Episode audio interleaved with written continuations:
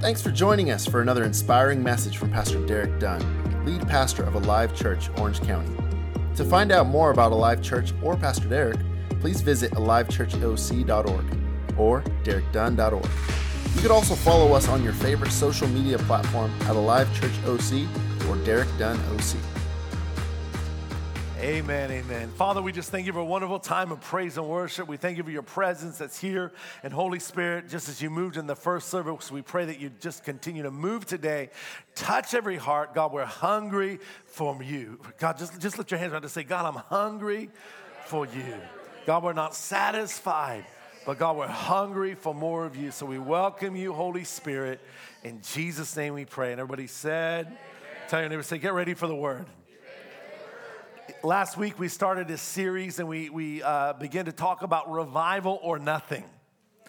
And, and, and basically, what is it? We, as, as believers, that has to come to a place where we, we have a cry in our heart. We want revival. Nothing else will satisfy. Nothing else will matter. Doing church as we know it, just going through the, the motions of a religious order, it, it doesn't satisfy. We can be in church, but we're not really encountering God. I mean, it's amazing. Some people come to church, and they left and say, well, the worship was too long. I'm like, why are we here? I mean, it's a worship service, right? It's not about us. It's about God. Well, I got plans. I got to be out at fifty minutes. If you go beyond fifty-five minutes, I'm gone. Later, sometimes God shows up at sixty minutes. Some God, God, sometimes God shows up. We have to wait on the Lord. The early church was in the upper room, and Jesus told thousands of people, wait until you receive power on high. Guess what? Only one hundred twenty were still there. Some got busy. I got stuff to do. I got to go to work. I got family. I've got this. I got sports. I got all of our excuses, but one hundred twenty experienced the outpouring of God because they were saying, we're not leaving revival and nothing else. And so we want revival, that nothing less than a revival can, can change our world. It's not about uh, human wisdom. There's a lot of positive mes- messages out there. Even the secular world, they call mindsets and wake up with have a positive mindset. It's not just being positive that's going to change our world. We need the power of God. Paul said it's not the, the enticing words of human wisdom that makes a difference. It's the power and the demonstration that God is real.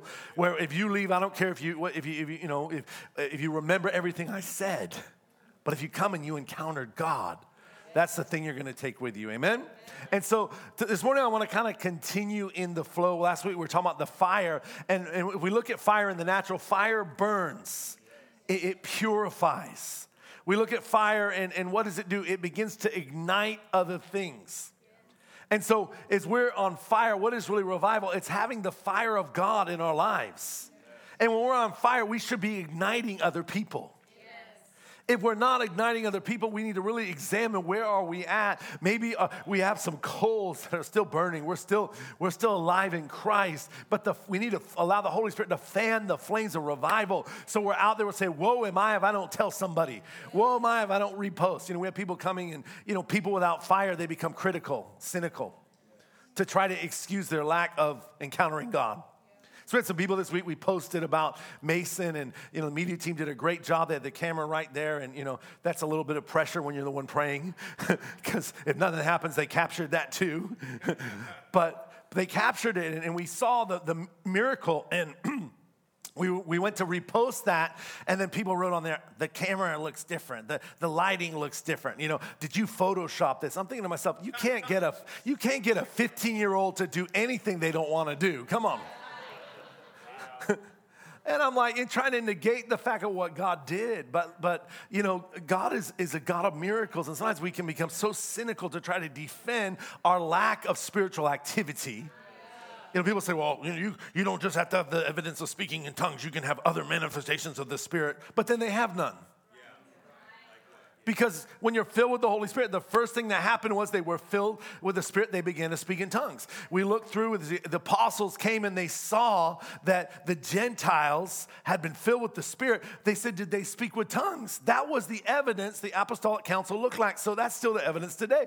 Can you still, are there other manifestations of the Spirit? Yes, but the evidence of the infilling is not prophecy, because that happened in the Old Testament. It's not healing, because that happened before the before the cross. The disciples were healing. It was the evidence of speaking in tongues. But people will say, well, I don't believe in the evidence. You can have other gifts. But there's no gifts operating.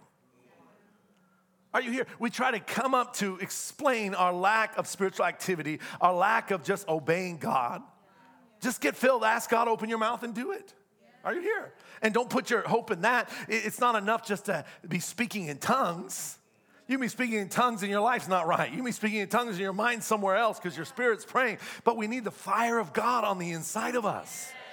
When the disciples went into a place, you've heard me say this, the, the Bible says that they said, those who have turned the world upside down have come here too. What do people say when you show up? Do they meet you in church and be like, oh, I didn't know you were a Christian. This is your church. Why didn't you ever invite me? Are you here? Your neighbor shows up. Huh? What? You're a Christian? Because your fire is not shining. Our fire is not bright. Are you here? I, I was at a conference recently and you know, we were there, and I was just going back to the green room because I wanted some chicken. I was hungry. And uh, I walked into the room, and someone looked up and said, wow, when you walked in the room, I felt the atmosphere change. And I was like, not feeling very spiritual. I was looking for some chicken. I was a little embarrassed. But what it was, when you when you carry something, you shift atmospheres. Without trying, when there's fire, how many of you know, whether you're looking up or not, when fire comes, you feel the heat. When fire comes, there, there's action. We look at the fires, and we've had the fires in Northern California, and, you know, we prayed they don't come, and we don't have that again. It's a terrible thing, but you look at those fires, it's wildfire. When that fire starts blowing, you can have an acre blown, you know, devoured in a few moments. The fire spreads. And so when the wind of God is moving, this fire, fire spreads. It's out of control. The wind goes wherever God wants it to go, and the fire spreads, and we can't begin to manage it and control it. That's why people don't like the fire of God. Well, we don't want to have fire in our service. Let's just have it in the back room once, once every quarter where we do a leaders' meeting. No, we need the fire of God because what's going to change? It's going to be God touching people through our lives. People honestly don't care about all our theology. There's so many books on theology, the, so many books on self-help. Everybody's got an opinion. Everybody's got a Facebook account. But what is it? It's the, the realness of, of life being changed, uh, of seeing fire being changed, that we're burning for Jesus. And we learned last week that we have a responsibility for our own fire. You got to keep your fire burning. It's not your spouse's responsibility. You know, I love the fact, you know, we talk about women and women moving the unseen. That doesn't mean men aren't supposed to move in the unseen. We're supposed to all move in the unseen. Women tend to be a bit more sensitive and they're more emotionally driven, but that doesn't mean men, we should be shut down. You know, I need to hear from God, so get my wife to pray. Tell me what he's saying, Lord. No, you're supposed to be the head of the house. You're supposed to lead. We're supposed to be getting into that place. Are you here? We all have our strengths. We all have our weaknesses, but we're all going to the top of the mountain. We all got to put into the work. Come on. Yeah, right. Women, you know, maybe, we may be, you know, more intuitive, but we can't just live in the realm of intu- intuitivity. You got to deal in the natural too. Yes. Come on. Can't be just praying and in the clouds all the time. We have laundry to do. Are you here? Sometimes we got to cook. Sometimes we got to clean. Not just women, but men too. We got to live in the natural. We got to work. So many people, they can prophesy the house down, but they can't even pay their bills. God wants us to be strong in both areas. And, and what are we? We're living testimonies. Our life has been put on the altar as a living sacrifice. And when you're on the altar, there should be fire. Don't just stay dead on the altar. Let the fire come and come, move in resurrection power, the same power that raised Christ from the dead. It's in us and it's flowing through us. In Exodus chapter three, we see Moses.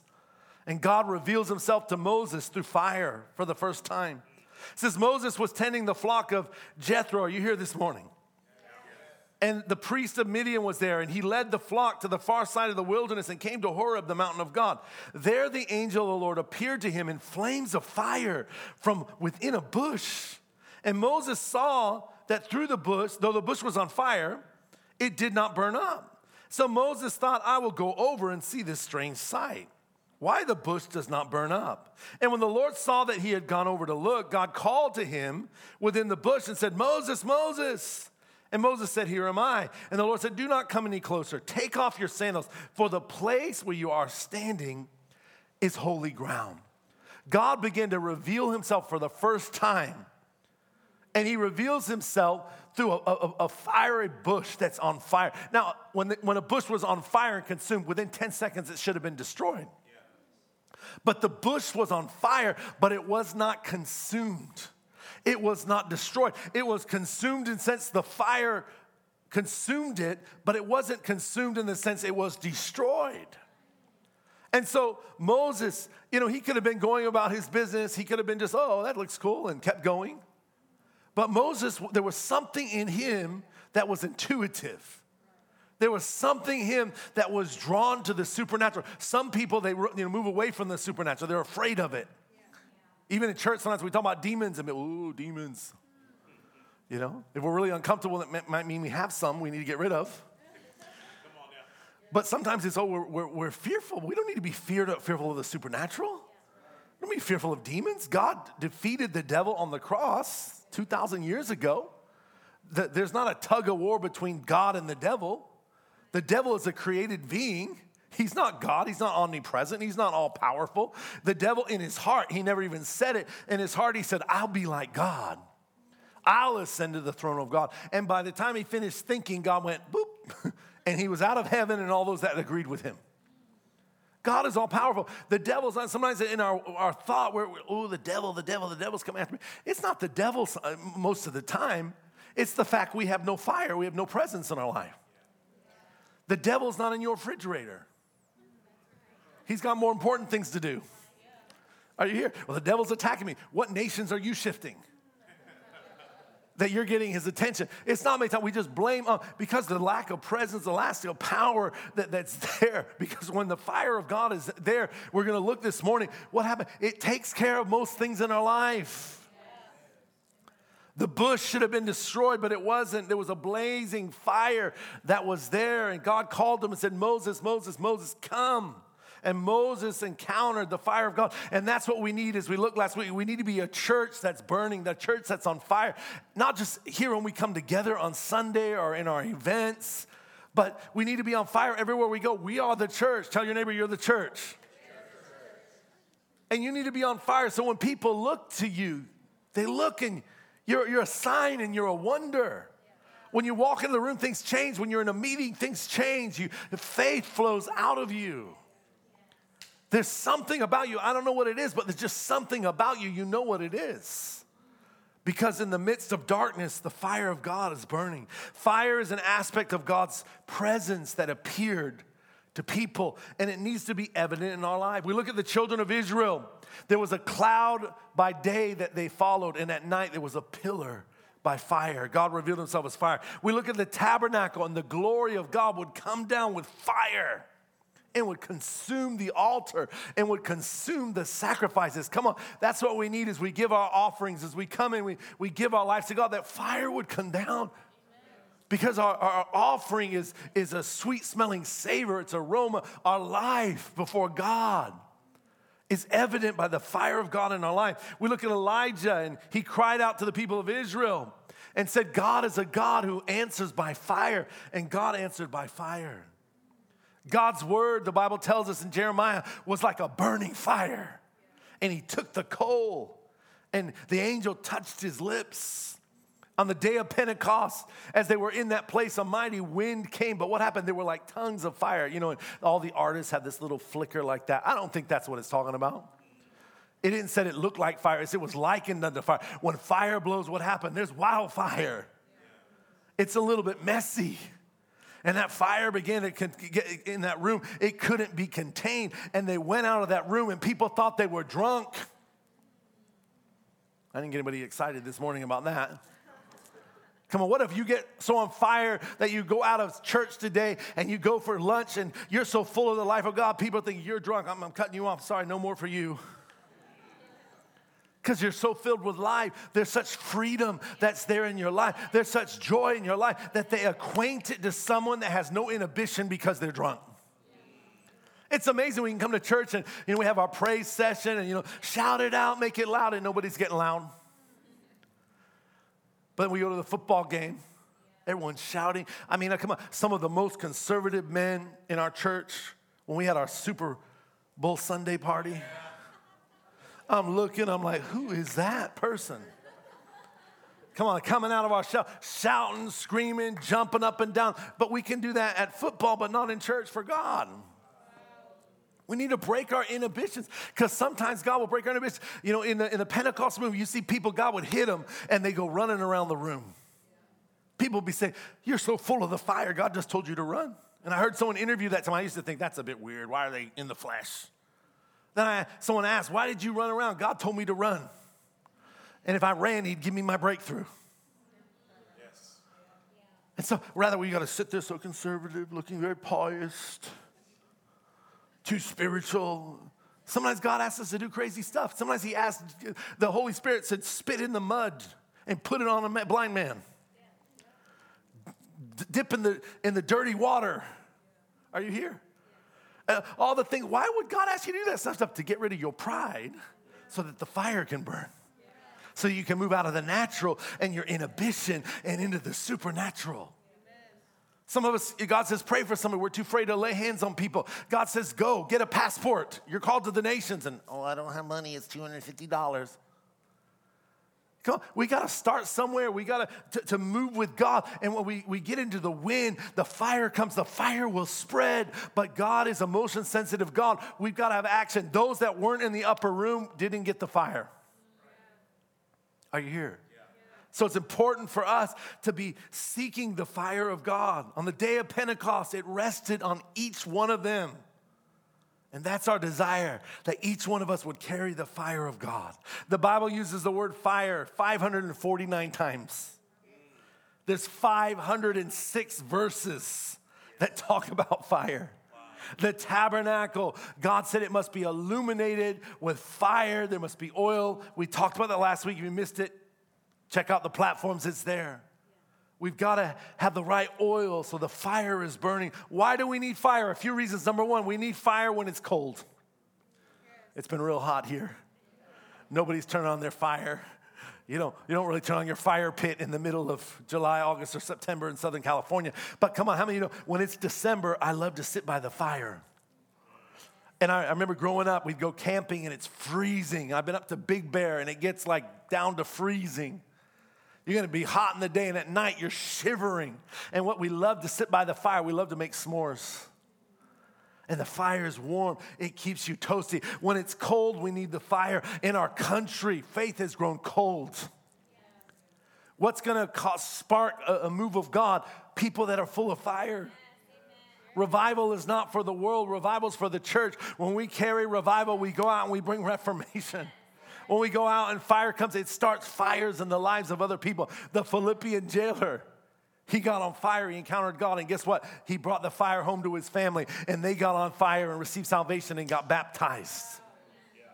As one is saved, the whole household will be saved. How are they going to get saved? Through you, through seeing you, through seeing how you've changed, how God's worked in your life, how the, the fire of God's purified your imperfections. Are you here? And how the fire for God and the passion for God is a zeal that cannot be contained. We need fire when it's cold. Number two, we need fire when it's dark. Yeah. In Exodus, it talks about Moses, and he stretched out his hand, and darkness spread over Egypt. Darkness was felt, and Moses stretches his hand toward the sky, and total darkness covered Egypt for three days. No one could see anyone else or move about for three days. But the Israelites had light in the places that they lived. What does that speak of? They were God's people, and we're God's people. We're God's chosen people. We've been grafted in in the midst of darkness. Come on, the fire in our life needs to be light to people. It's a light. And we can be a light in the midst of darkness. God puts us in dark places. I was in Taiwan, I mentioned last week, and you know, I preached in a church, and they were in a pub. And the pastor was telling me, oh, many pastors say, how can you be in the pub? It's not holy. And how can you dare have church in the pub? That's exactly where we should be having church. Going into the dark places and bringing fire and being light. And guess what? The, the, the owner of the pub started donating to the church. The owner of the pub started coming to the service and sitting in the back. The owner of the pub said, I feel God wants me to give you an office here in this pub, and you can have this office as long as I'm in charge and do this. I give you this office for free. And sinners are starting to come in. Come on, that's what the church is about. We need to go in the midst of the darkness. But if you don't have fire, don't go in the midst of darkness, because if you got dark, you're dark, you're going to get darker. You need fire to go into the places. When we're sent, we're sent with fire. Yes. We go and we begin to shine in the midst of darkness. Thirdly, we need fire not just because it's cold, not just because it's dark, but we need fire when the wolves are after us. Yes. Amen. Sometimes there's wolves in us that we're struggling with. Sometimes there's wolves around us. And what do we do? Some Christians are always complaining, oh, you know, the devil's attacking me. Oh, this is happening. This is happening. Why? Because you got no fire. If you're in the wilderness and all the wild animals are out there and they're looking at you with their little eyes like we see on the commercials, you know, on the T V and the cartoons, and they're predatory on you, what do you do? Make a big fire. Make a big old fire, because guess what? Those animals are not coming anywhere near the fire. They're scared of the fire. Come on, we got the fire of God. We don't have to worry. The devil will run from us. Submit to God. Resist the devil. He'll flee. And you can be sleeping like a little baby right there by the fire and not worry about the predators. Amen. Bible says in Matthew seven, verse fifteen, beware of the false prophets which come to you in sheep's clothing, but inwardly they're ravaging wolves. When we have fire, there's discernment that's there. We're able to discern what is God, because guess what? When we get around the wrong thing, the fire starts to flicker. When we get around the right thing, you get around people of like and precious faith, woo-hoo-hoo, the fire gets more excited. Are you here? That's why Connect Group's important. That's why the Bible says, don't forsake this assembling together of the saints. Because your fire goes out. Yeah. Are you here? Yeah. Number four, we need fire when you're lost. I was reading a story about a survivor of a shipwreck. And he was on this deserted island, and he took all of the resources. He had limited food. He had limited shelter. He built a shelter, and he was out, and he was fishing, and he was trying to find food. And he came back. And when he came back, the place where he was at, his hut had been burnt.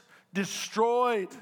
All of his food had been burnt up. It was fuel for the fire, and he was so upset. He looked at God and said, God, why did you allow this to happen? And he cries himself to sleep. The next morning, he wakes up, and he hears the sound of a ship. And they rescue him, and he asks the captain, he said, how did you know I was here?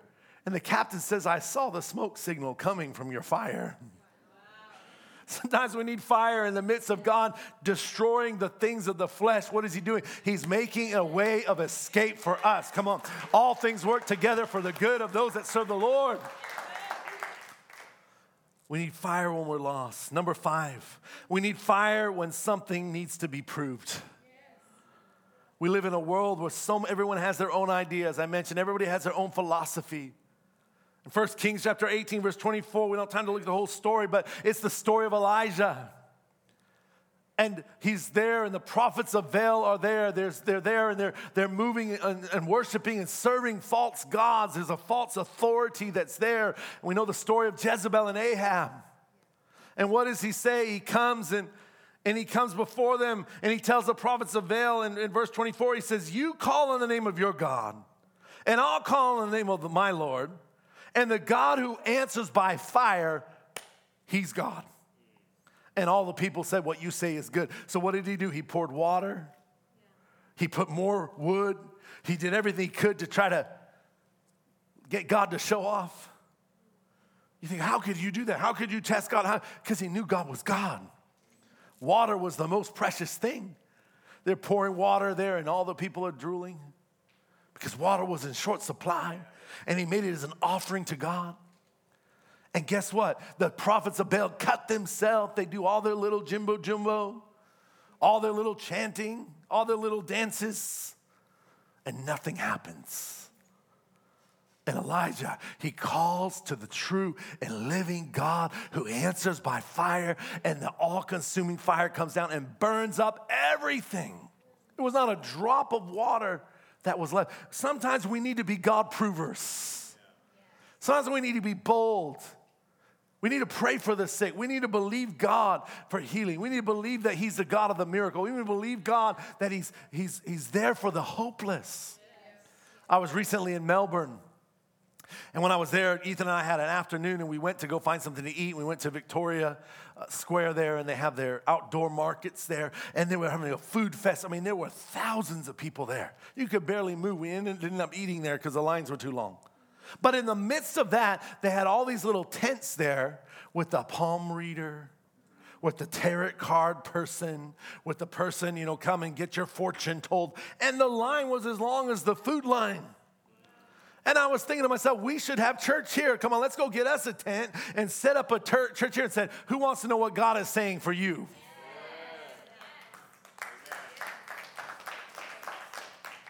Come on, people are hungry for the supernatural.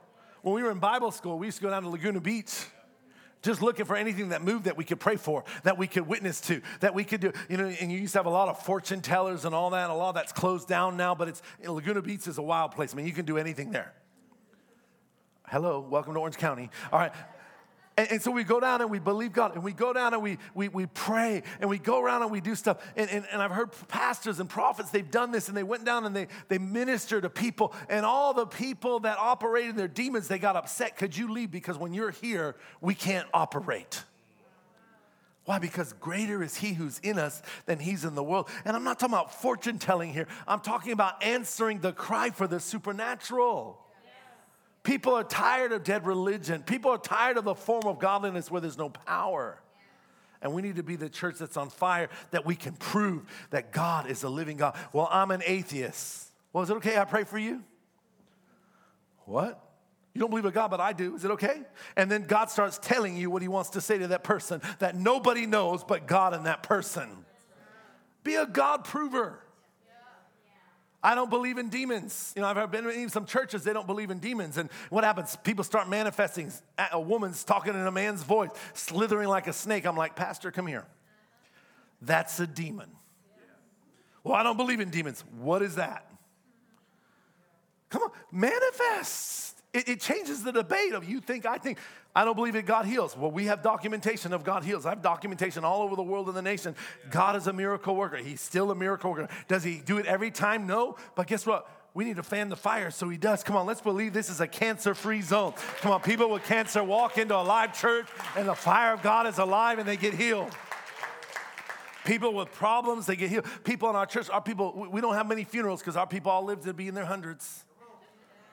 You're going to die one day. We're all terminal. Come on. But come on, we live a long life. We're not taken out before our time. We're living firm. We still have our mental faculties. We might move a little slower, but come on, we're still moving. And we get the young people to help us. Come on. And believe God that we can be that with the children of Israel that way in the Old Testament. Before Jesus came, their shoes didn't wear out. They didn't fall sick. Manna came from heaven every day. Are you here? They were in a place where God took care of them because the glory of God was there. The cloud was over them. There was a pillar of fire. It gets cold in the winter. It gets cold in the desert at night. It's hot in the day and freezing at night. But God was there to protect them from the sun. God was there to warm them at night. Can you say amen? Amen. We need fire so that we can prove the power of God. How do we find revival fire? Three ways. Number one, there's fire in prayer. We need to pray. Isaiah six verse six says this, the one of the seraphim flew to me with a live coal in his hand, and he had taken the long, the, with the tongs from the altar. With it he touched my mouth and said, see, this has touched your lips. Your guilt is taken away, and your sin has been atoned for. That was the prophetic act in the Old Testament that shows what happened when God comes into our life. When Jesus comes, come on, what does he do? He purifies us so that we can now boldly approach the throne of grace, that we can come and whatever we ask for in prayer, it will be given to us. It will be done when we pray.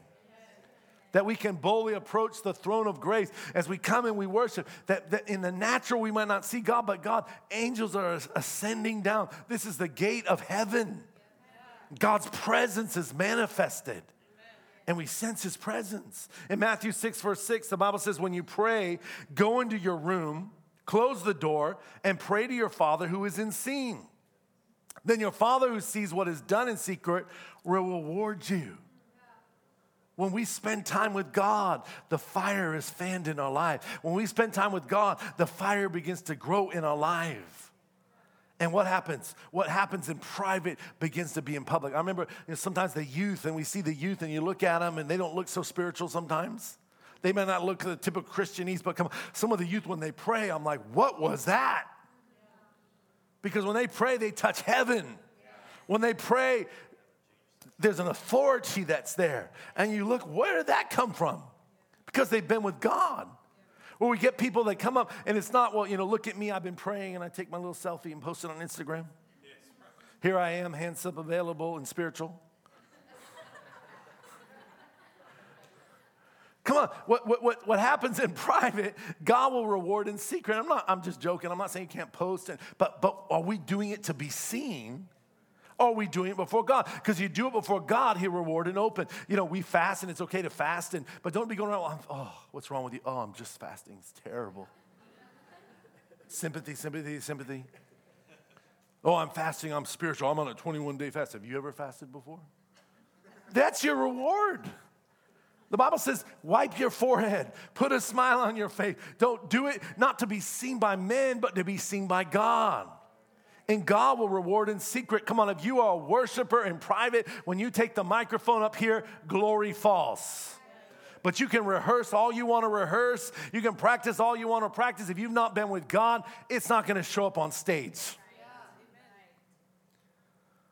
What happens privately, God rewards publicly. And we need to be a people, come on, are we praying privately? Are we seeking God? Are we having our time with God? Or we just pray when we come to church? We just pray when we come to Connect Group.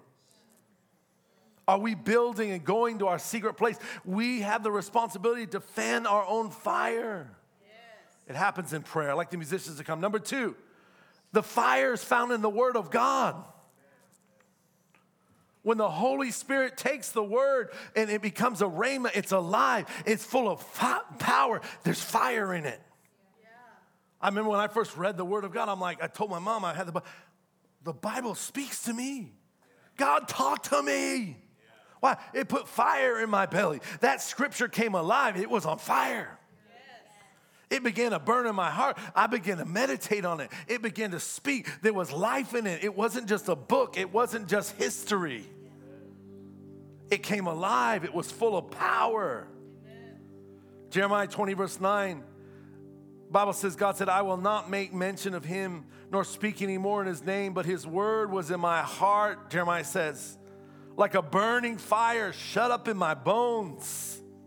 I was weary of holding it back. I could not. When there's fire in you, you got to tell somebody. I got a revelation. I can't wait to come to Connect Group and let it loose.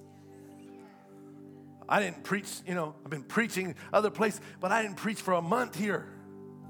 And I had my word. I got four sermons ready. Let's go. We got to release some fire because I know what God's going to do. This fire that's there. The word of the Lord comes. The written word becomes the rhema. And then there's the prophetic word. Next week I'll share with you. I, I received three pro- prophetic words when I was in Melbourne. Every meeting I went in, nobody really knew me. I'm not so known in Australia.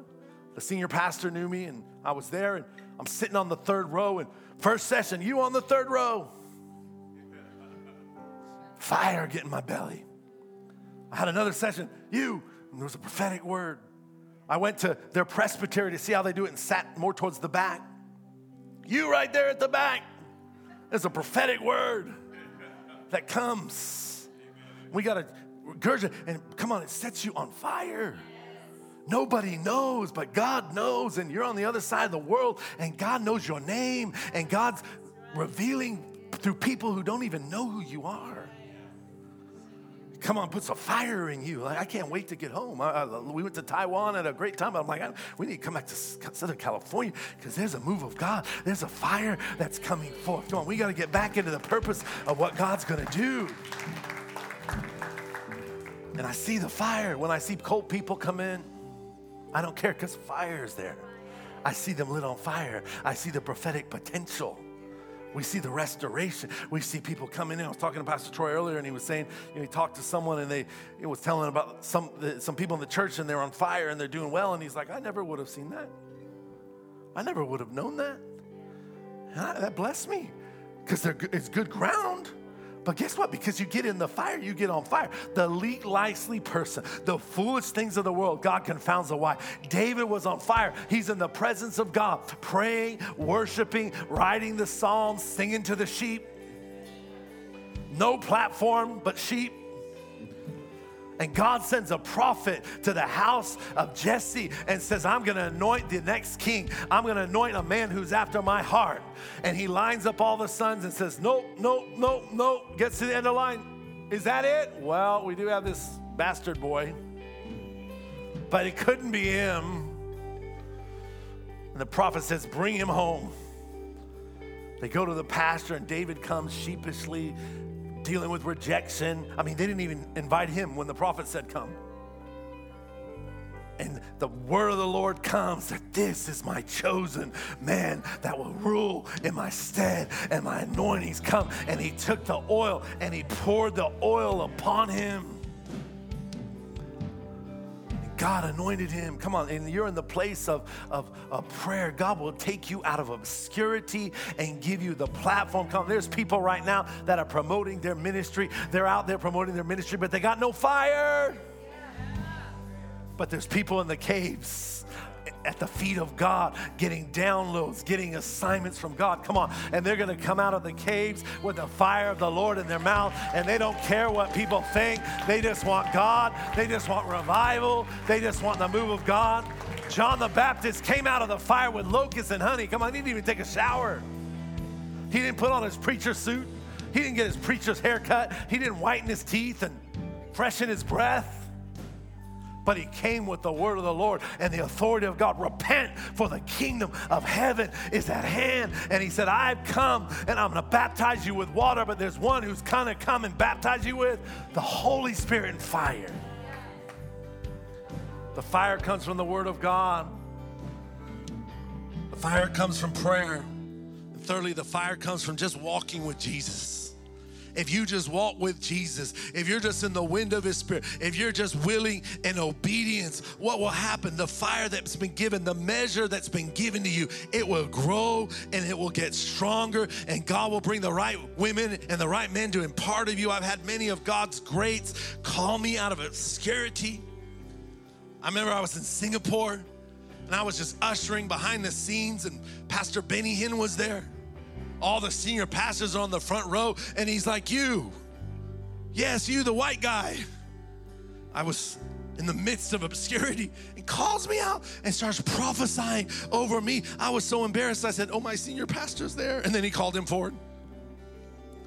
And God began to impart, and God began to come, and, and the power of God was there. Who am I? I'm just serving, just ushering, just doing what needs to be done, just catching people, just making sure that people have their bulletins and, and their seats there, and the air conditioning feels good. God will cause people to sow and to speak and to fan the fire when we're walking with Jesus. Luke twenty-four, verse thirty-two, last verse. They said to one another, did you not, did your heart not burn within us while he talked with us on the road and while he opened the scriptures to us?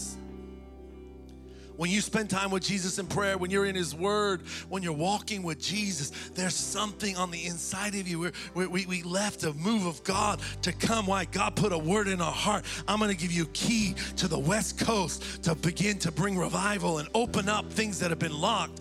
People, prophetic words came and said, we're going to unlock and begin to redig the wells that dirt has come and religion has come. But there's a well of healing in Southern California. Come on, there's a well of a, of a Jesus movement. Come on, and, and not just us. There's others that have a part to play. But that burns in our heart when we'll come.